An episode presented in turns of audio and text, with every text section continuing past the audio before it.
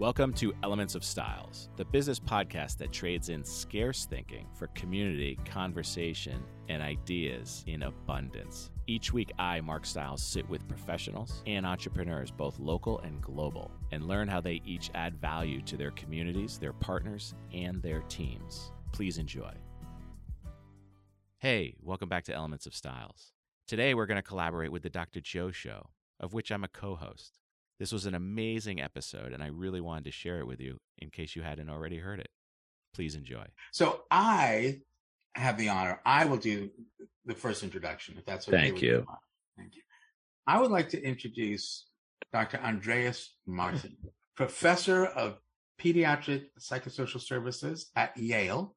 So this is a chaired position. This is like, you know, the the highest of the highest rung that you can get in any academia, chaired position.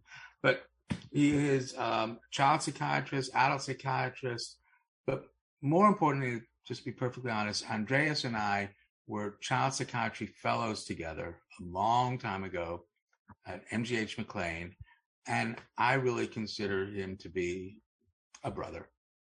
So I am so delighted.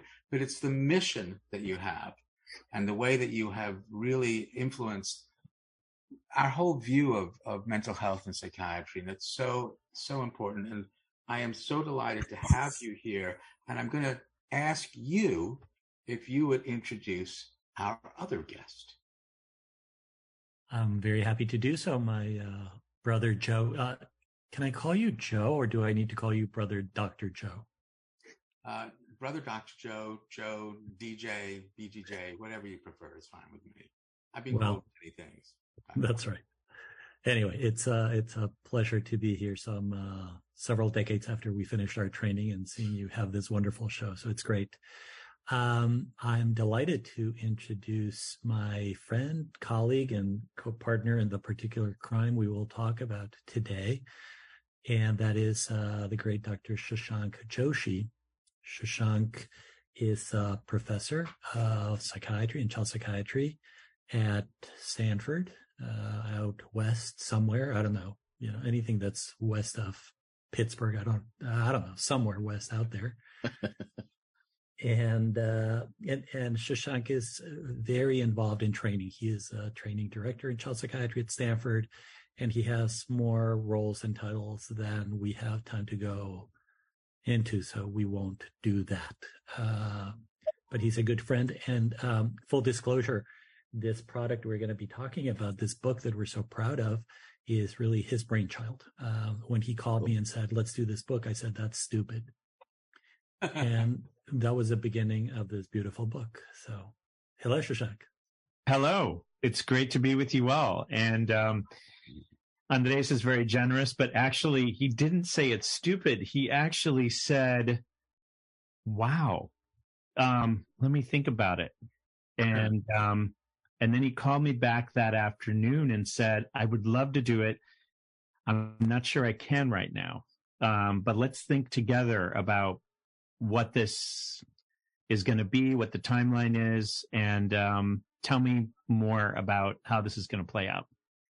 And this book would not have happened without my brother Andres because he had the vision, he had the ideas to bring it to life. He also had a lot of very practical experience as an editor, having been uh, the editor of our journal in child psychiatry, the Journal of the American Academy of Child and Adolescent Psychiatry, aka the Orange Journal. And he took it to, I mean, where it was already very prestigious, and under his leadership, it became the most frequently cited pediatric journal in the world across all pediatric specialties, taking it to the number one rating in terms of impact factor. And um, so I just knew I had to have Andres as my co-pilot, or this wasn't going to happen. So um, I have so much gratitude for his guidance and his humor and his encouragement.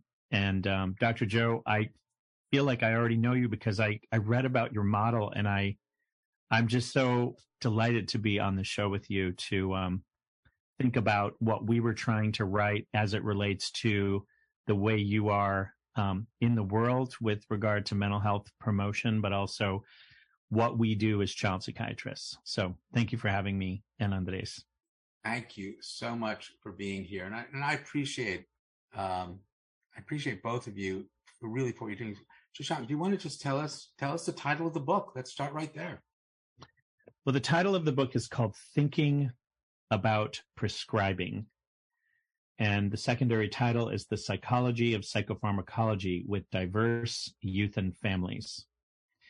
Now, thinking about prescribing is not a new concept. Actually, our brother David Mintz, who is uh, probably the foremost uh, current thinker in the concepts of psychodynamic psychopharmacology, first penned a very important paper in 2005 with the same title um, because he spent his career at Austin Riggs working with patients who really are affected profoundly with se- the severest forms of mental health conditions, mental illness.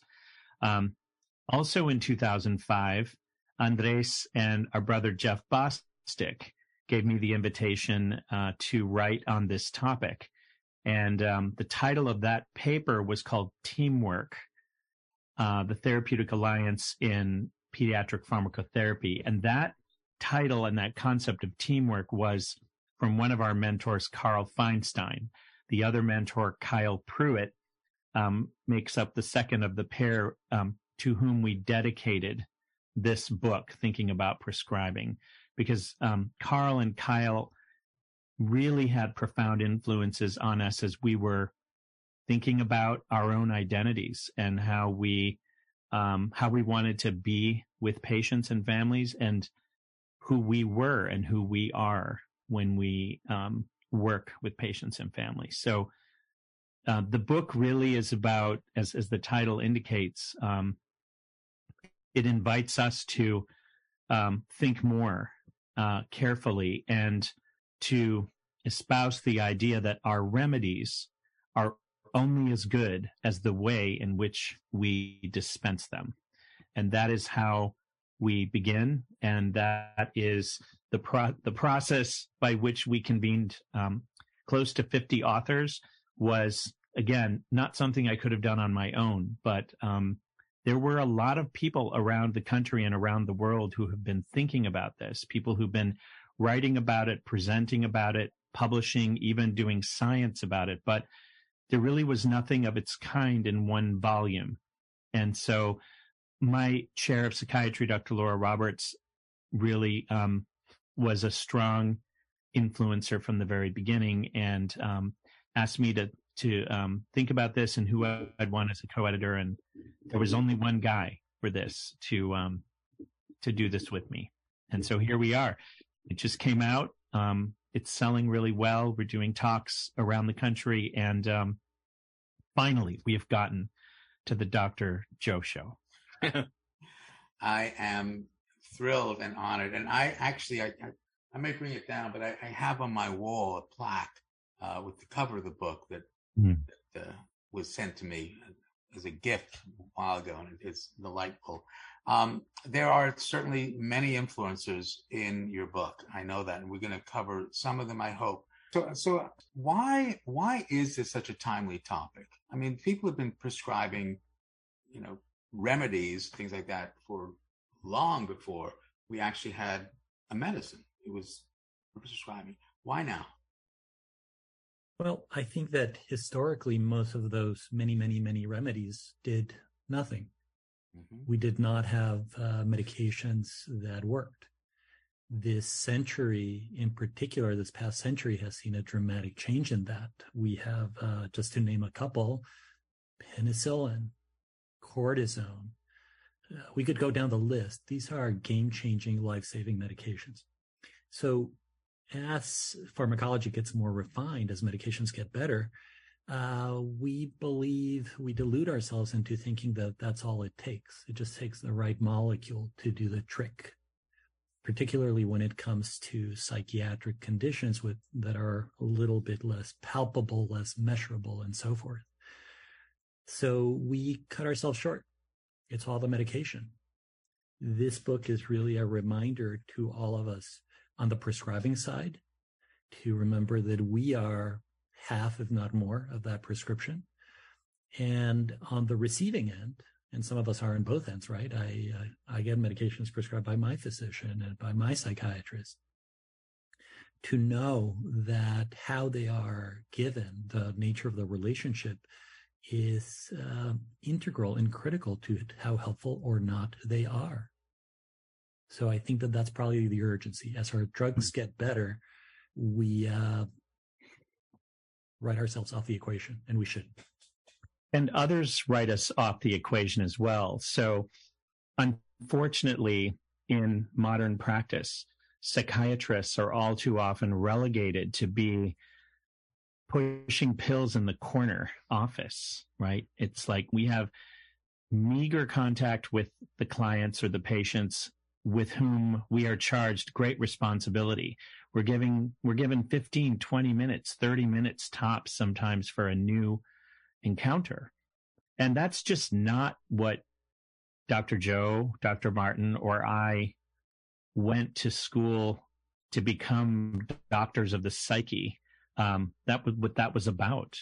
Um, and so we are trying to put forth the idea that um, we as psychiatrists, as again, Leston Havens, a mentor of ours, doctors of the psyche, um, we want to encourage uh, ourselves to, if, if our primary role is in overseeing the biological treatment, we ought to really take back the term pharmacotherapist and to view the prescribing of a psychiatric medication to young patients not simply as part of a clinical visit, but rather as the beginning of an ongoing relationship with the young person and their parents or their legal guardians.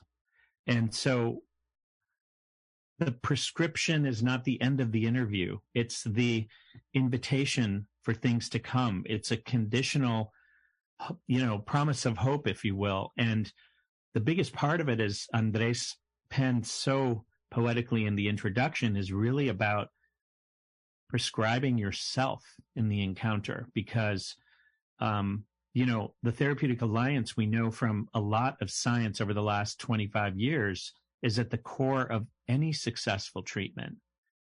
Uh, whether it's brief psychotherapy whether it's psychodynamic psychotherapy which often you know may not have a time limited frame to it um, or if we are in what are known as um, visits that focus on the medication, which unfortunately go by the name med visits or med checks.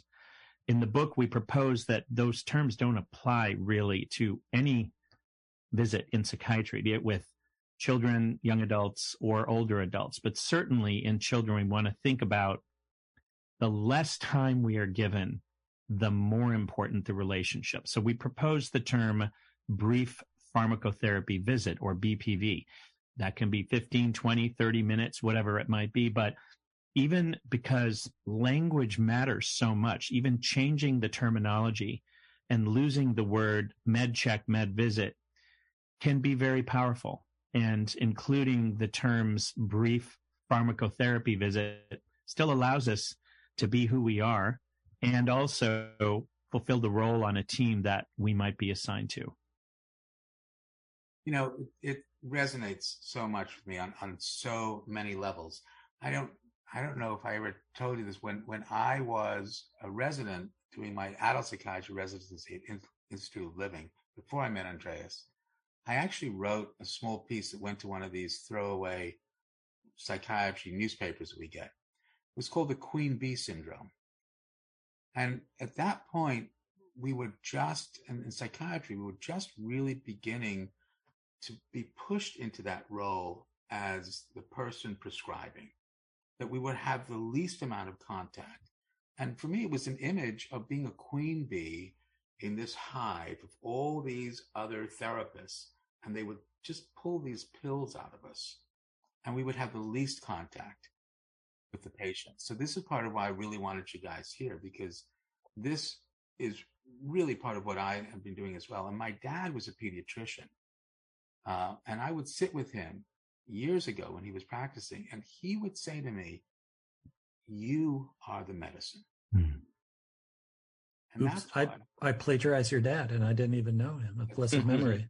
it's it's it's Where did your dad practice, Dr. Joe? so he was chief of pediatrics at, at Mount Auburn Hospital Mm, uh, here in in uh, Massachusetts. In Yeah.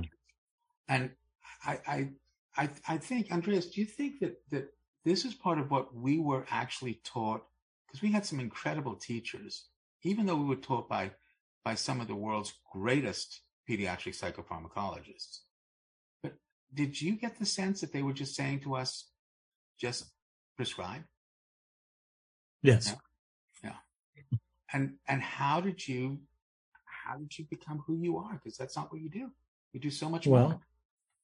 Well, partly I was in a um, beehive with uh, some other bees, you included, uh, where I learned and I found myself and my way. And I think that we all did. I think that we take that maybe a little bit for granted that the people we train with are probably much more important than the people who train us. Hmm. That certainly was the case. I mean, you know, it's a little bit of a love, you know, love note here, but I learned more from you than from any of our revered teachers. I love that. But it's true, right? I mean, it's um Yes. Peer and, to and I think it, it I I know that in some way there's a Dr. Joe I am connection in there. You know, you influence everyone, right? Right. and and and many times you just don't know it but you're absolutely right when we when we were taught by you know the world's best on pharmacology uh, this was not an issue. Uh, funny quick story and I've, i edited uh, two editions of a big book on psychopharmacology you know the kind of book that is really good as a doorstop. And when we did the second edition and i was talking with my editors what should we add or take out from the first edition? Uh, my co-editor said do we really need that chapter on the psychology of psychopharmacology now fortunately i was the lead editor so i said next. But but it, that was um that was chapter 30 in the second edition and Ah, that chapter allowed me to get promoted to full professor at Stanford because Canadian Journal of Psychiatry picked that up and in their review they said the jewel of the second edition is the chapter entitled and then they gave which us three which by the way you know we're we're we're mixing these metaphors but i think we're going somewhere here. There's Mm. this story about these uh, women men i don't know who go down to the river and they're in the river washing their clothes are very poor and they go every day at the same time because they know that there's going to be this uh, uh, bundle of food and bread and deliciousness that they can go and feed their family with. So they do it every day so eventually the the curious person says, well, let's go upriver and find out, you know, wh- where's this coming from? So they go upriver, they come to this big palace where exactly at noon they throw all the garbage, right? It's like, this is the bad bread and this is the bad salami and this.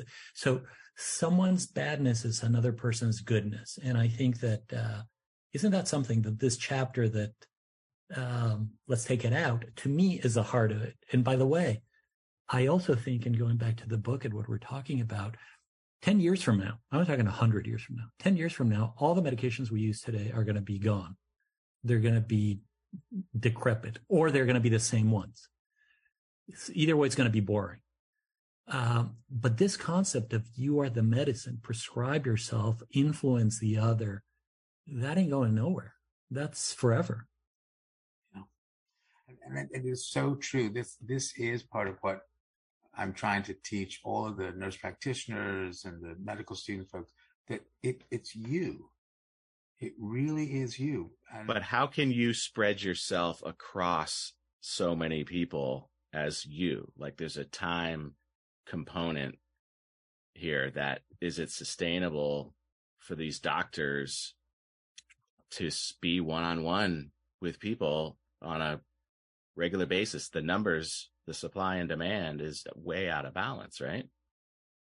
I mean, the supply and demand will always be out of balance, but God bless you, Dr. Joe, for training nurse practitioners and other Yes. um, primary care clinicians because that's really where it's at. I mean, we have we have the good fortune of um, you know many others who have trained with us, come before us, people we've mentored there's a chapter in the book by Drs. Katie Ort and Amy Hennigan on the pharmacotherapeutic role of the pediatrician, advanced practice clinician, and other primary care providers. When I was doing my first grand rounds on this book, I was in the Milton Senn conference room at Yale. Milton Senn actually in 1948 penned this paper that made the top 50 articles in the Journal of the Ambulatory Pediatric Association of the, you know, since 1908, the top 50 papers. They wrote it in 1998.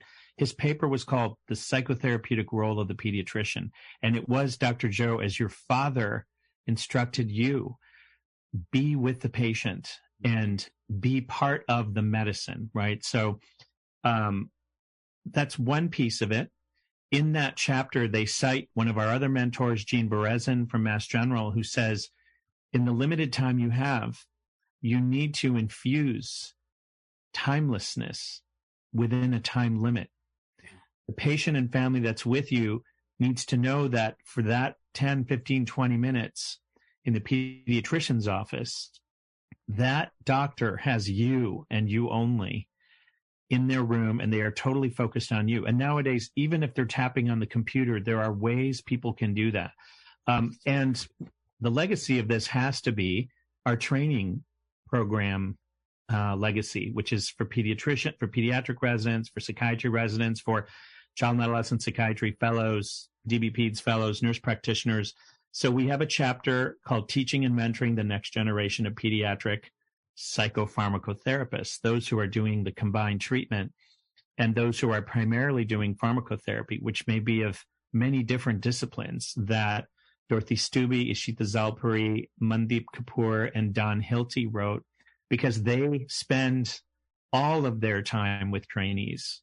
And so a big part of this is how do we model what we are talking about here? But then how do we encourage the next generation to say, again, the less time they give you, the more important your platform and the more influential that time you have with them. It's so true.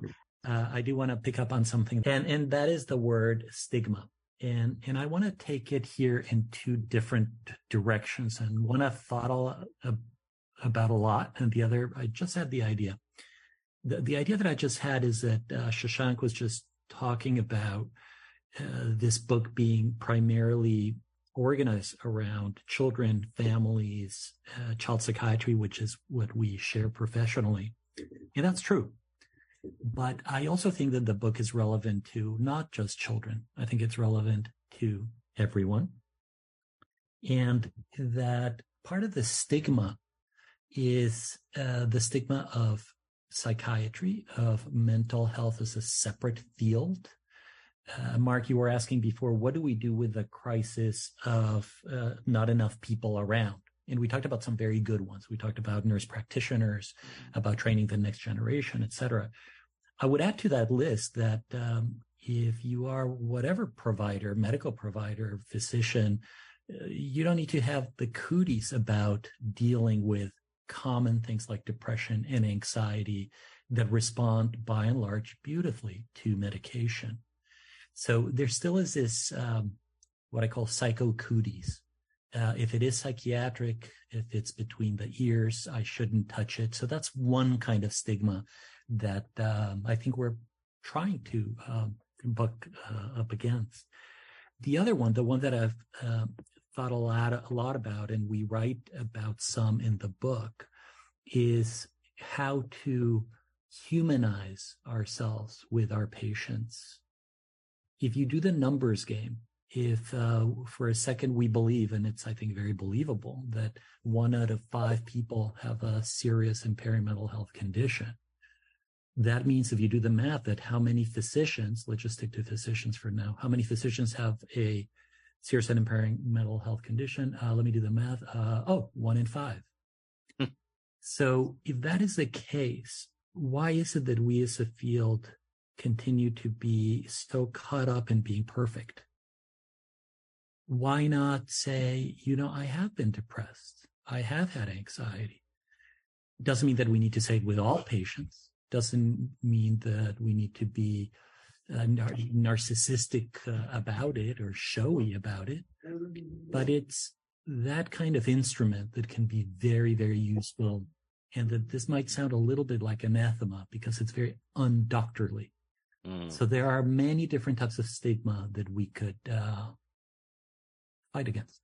What do you mean undoctorly? Because I think you're oh. scratching at something really deep that you almost talked about when you guys mm-hmm. were sharing education together. Yeah. No, absolutely. Well, when when we doctors go to medical school, we're instructed to be perfect. Right. We're instructed to know everything, to not make mistakes, and certainly not to be sick. Because if we're sick, it means how could you trust me as your doctor if I'm sick? Now, if you add the word psychiatric to all of that, it just turbocharges the whole equation. What do you mean a doctor with a psychiatric anything? Um, and They're supposed to be perfect. They are. They are. And, and this, um, what um, my colleague Julie Chilton and I have written about this quest for maladaptive perfectionism is making the house of medicine sick. And, and I mean it in a very literal way. Mm-hmm. Physicians kill themselves. Wow. Kill ourselves more than professions. This is a big issue, right? It's a big issue. You know, there, there's that phrase, physician, heal thyself. I think it's been completely misinterpreted as if to say, you have to be perfect.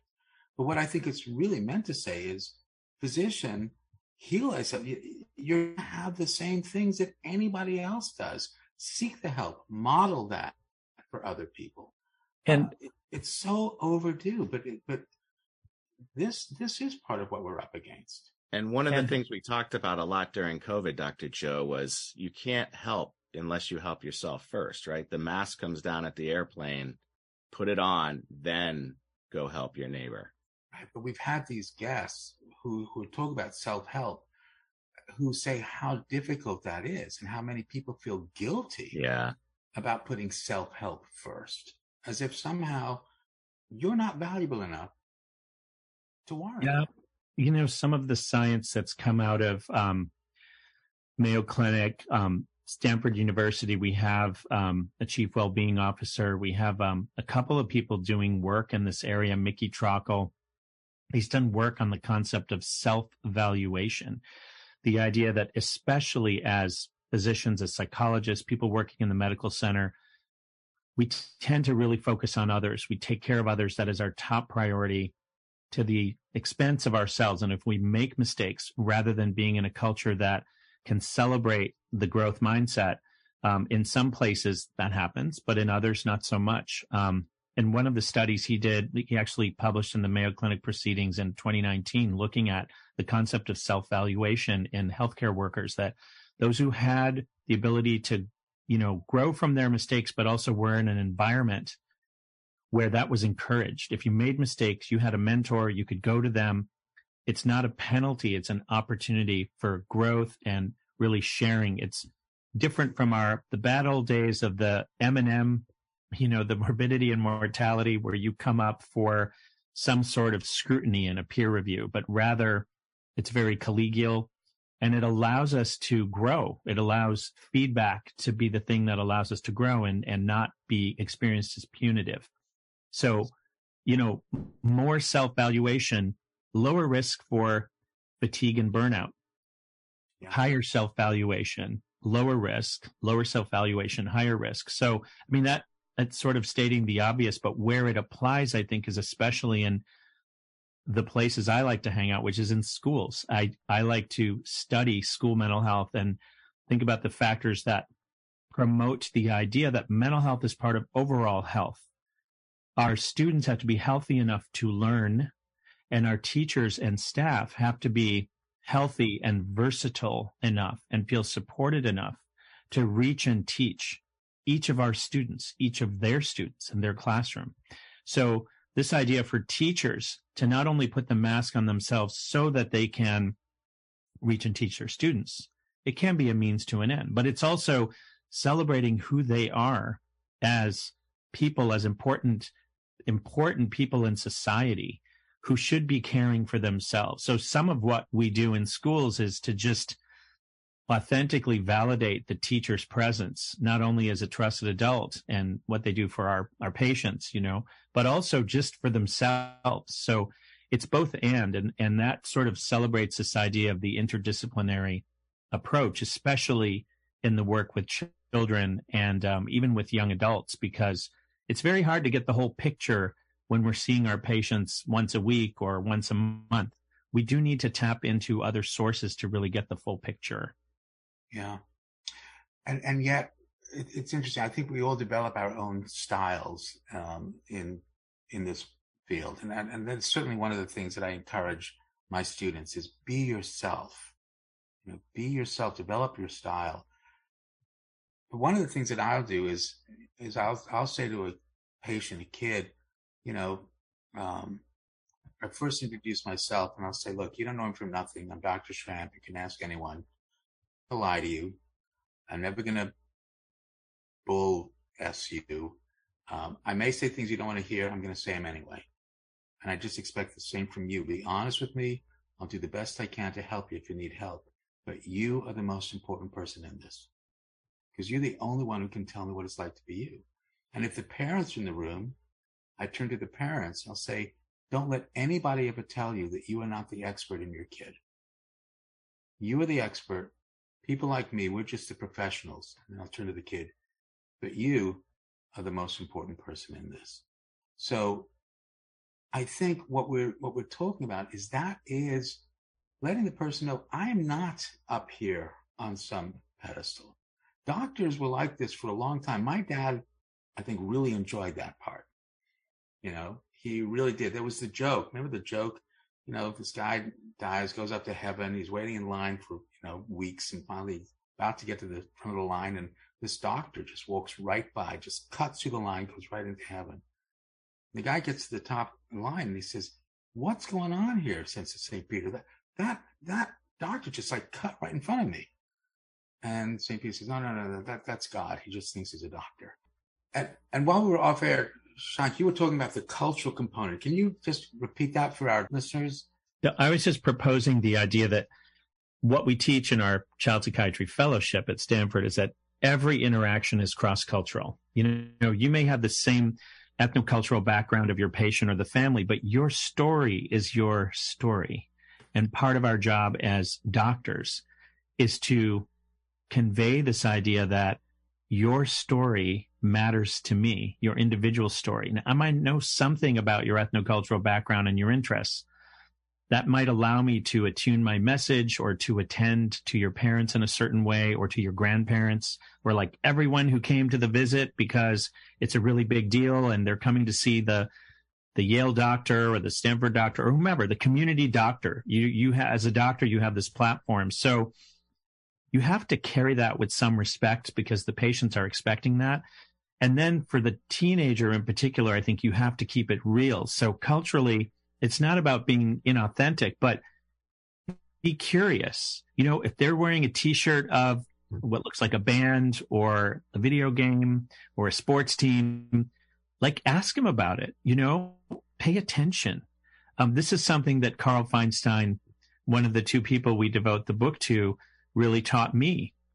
Pay attention because teens in particular know when you are either watching the clock, talking about them instead of with them in the room while their parents are in the room. Uh, but really, when you're holding space and you have a diverse group in front of you, the interaction is always cross cultural. In addition, there's a third culture, which is the culture of the clinic. How long did it take you to get this appointment? Could you find parking easily?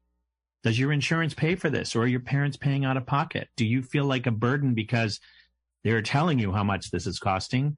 Or do you feel like you have some responsibility here because you're the reason we're going to the clinic? So again, it gets back to the premise of the book, which is how you are with your patients is just as important, actually more important, we propose than actually what you prescribe, what you do with your patients, how you prescribe treatment, because in the end, the science tells us and our experience tells us that you are part of the prescription, the treatment, the intervention. And so, you know, the the take home message of the book is especially when you're not sure what to do, remain curious, ask questions, you know, talk less and listen more. Um, and that's the reason we went to medical school, right? So it is a reminder to just be who we are as doctors and um, in spite of what the HMO or the or, or, the county is telling us we have to practice, we still have the independence to prescribe ourselves in any interaction. So, how do you, Andreas? How do you present medication to somebody? Because so often a medicine implies that they're broken. How, how do you do it? Well, um, how many hours do we have to talk about that? we got about five minutes, but, but I'll have you guys back. It's okay with you. I, I think I think that there's a couple of quick points. One is what we call the thing, and and that depends a lot on the age. So medication might be a little off-putting. Uh, medicine might be better for a younger kid. Um, you know, pill certainly not psychotropic. I mean, it, word choice is very very important, right? Um, I was just thinking as I listened to Shashank that uh, what sets us apart as uh, from other mammals is that we're very, very social.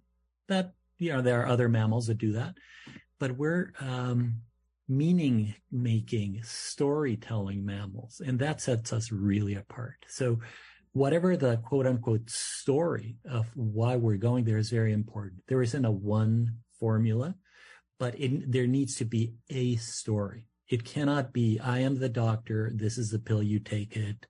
No, there needs to be some back and forth because you're making meaning together. This is a sign of hopefulness, a sign of improvement, uh, never of brokenness. Uh, patients are never broken. Um, we're not good at stitching people up. We don't believe in that. Uh, we want to enhance their development. We want to optimize their development. We want to get them to be their best selves. Uh, so those are a couple of things. But again, we could have several hours talking about this. But but I, I'm curious because what what is the first thing that you say? You you you meet a person for the first time. So people have different introductions. Andreas, and then I'll ask you, how do you start? What do you say? Yeah. Personally, you personally. When I'm talking to a child yeah, uh, about medication. No, I, no, no, no. You've just met them. They've come in. You don't know anything. You don't know whether they need medicine or not. How do you actually just start the conversation? Well, it uh, it depends. If uh, um, I go with a lot of questions, I go with a lot of questions uh, whether it is, do you know why you're here? Or, or, gee, it must be hard feeling X, Y, or Z. Um, uh, you're, you were told that there was a question about medicine. I don't know. I, I go with a lot, a lot of questions. I'm much better as a questioner than as an answerer. Mm-hmm. And, and that, that informs which way to go. We have in our preface a whole chart, uh, complicated chart of the the styles of relationship uh, with medication. It has two axes. One is how helpful do you think this thing is going to be? From it's going to be super helpful to it's going to kill me. Um, and what what is your stance about it? Do you want to take this thing, yes or no? And then we start playing with those squares. Um, um, that matrix uh, of some prototypes, if you will, of how patients, families, people think about medication. Some come with incredible hopes. Some want nothing in the world to do with it.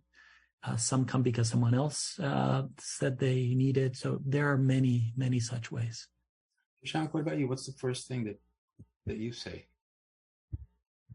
Well, I I spend a lot of time front loading on the relationship before I say anything relating to questions about treatment. Um, but like Andres, I, I like to ask questions Mine are more general in the beginning, and I and I don't really talk at all about, you know, even if they're like Andres and I work a lot on inpatient units where, let's face it, they're not coming for a health maintenance visit mm-hmm. or a well child check. Um, so I, I guess first thing is I really make it my business to get as much background as possible. So I, I know a little bit about why they're here so that I can first get to know the person like just you know introductions and so i understand you're a you know you're a junior at san mateo high school what's it like there? Are you guys in football season right now? Did you have homecoming last week? Um, there are different ways of making small talk that you know are just ways of breaking the ice. Uh, but I I like to look for an opening around something other than why are you here? You know, something that is problem focused, but really seeing them as a as a human first and foremost who has some symptoms that are really causing some issues in their life. And so that platform, I think, allows I mean, you've got to be observant and you have to have clues. You have to use the Columbo approach, but you can only do that if you've done your homework. I mean, there are some domains where we know absolutely nothing about the patient. Yeah. In which case, again, I'd still want to try to get to know them a bit. I might do a little self disclosure and talk about who I am and, you know, what I'm interested in, but that's just, that is a means to an end. It's, this is not about me, but this is just trying to, um, you know, break some barriers um, so that they might feel more comfortable at a time when they're feeling very vulnerable. So again, those domains, we, we only have a couple minutes left. So I'm going to just really ask you to be thoughtful but quick on this because from the IM approach, the four domains, the home, the social, biological, and IC, because they interact, a small change in any domain can have a big effect. In fact, whenever we add a medicine, all we're doing is making a small change in the biological domain. That's all. No one's broken.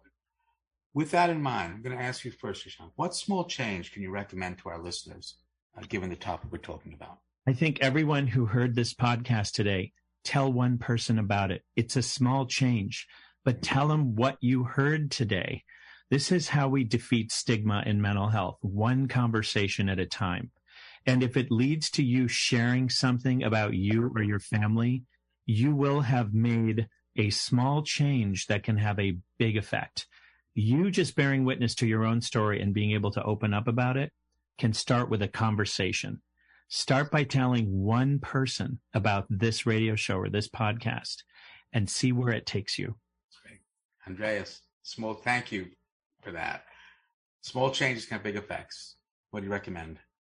Well, you're you're right, Dr. Joe, that uh, a medicine can have a small change, but uh, I would add that um, coming packaged in a relationship, which is all that we've been talking about today, that can have a pretty substantial change. Mm-hmm. And that just like you might need a pill, you might want to give a pill some time to work. Yeah. You want to give a relationship time to work. And the investment is really worth it. And that I think leads into the next truth of the I am.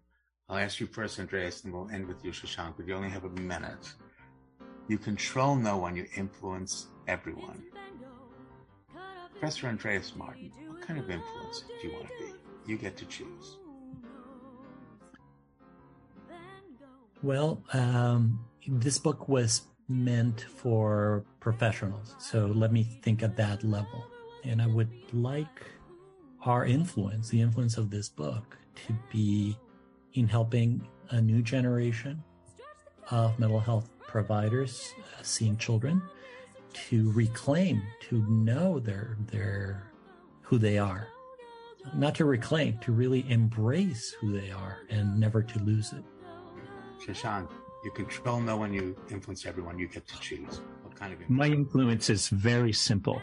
I want us with this book to be able to influence not only the next generation and our peers, but everyone who is employing us or works with us as child and adolescent psychiatrists, as pediatricians, as nurse practitioners, anyone who is prescribing medicine, that um, they see us more than pill pushers.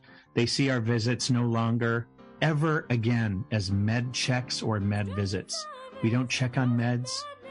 We check on kids and families. We are not visiting we are not visiting potions or pills. We are visiting with children and families. It's the greatest privilege. So let's get rid of these terms, med check and med visit, and let's instead introduce the term and use the term that describes what we do. If the time is brief, it's a brief pharmacotherapy visit. That is an influence that I wish on the world among other influences from this book. And I thank you for the platform. Hey, thanks for joining us today.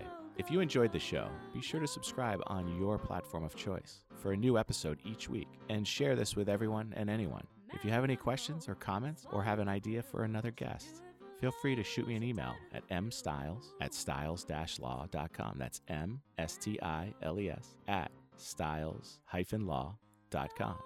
And if you are a real estate professional, be sure to check us out on our private, exclusive Facebook page, The Real Estate School at 892, for content and Massachusetts continuing education opportunities. Be well, folks. Today's episode is sponsored by Securititle. Securititle helps Massachusetts real estate attorneys, real estate agents, loan professionals, buyers, and sellers with all of their title, settlement, and escrow needs. Securititle, S E C U R I T I T L E dot com, where security and title come together.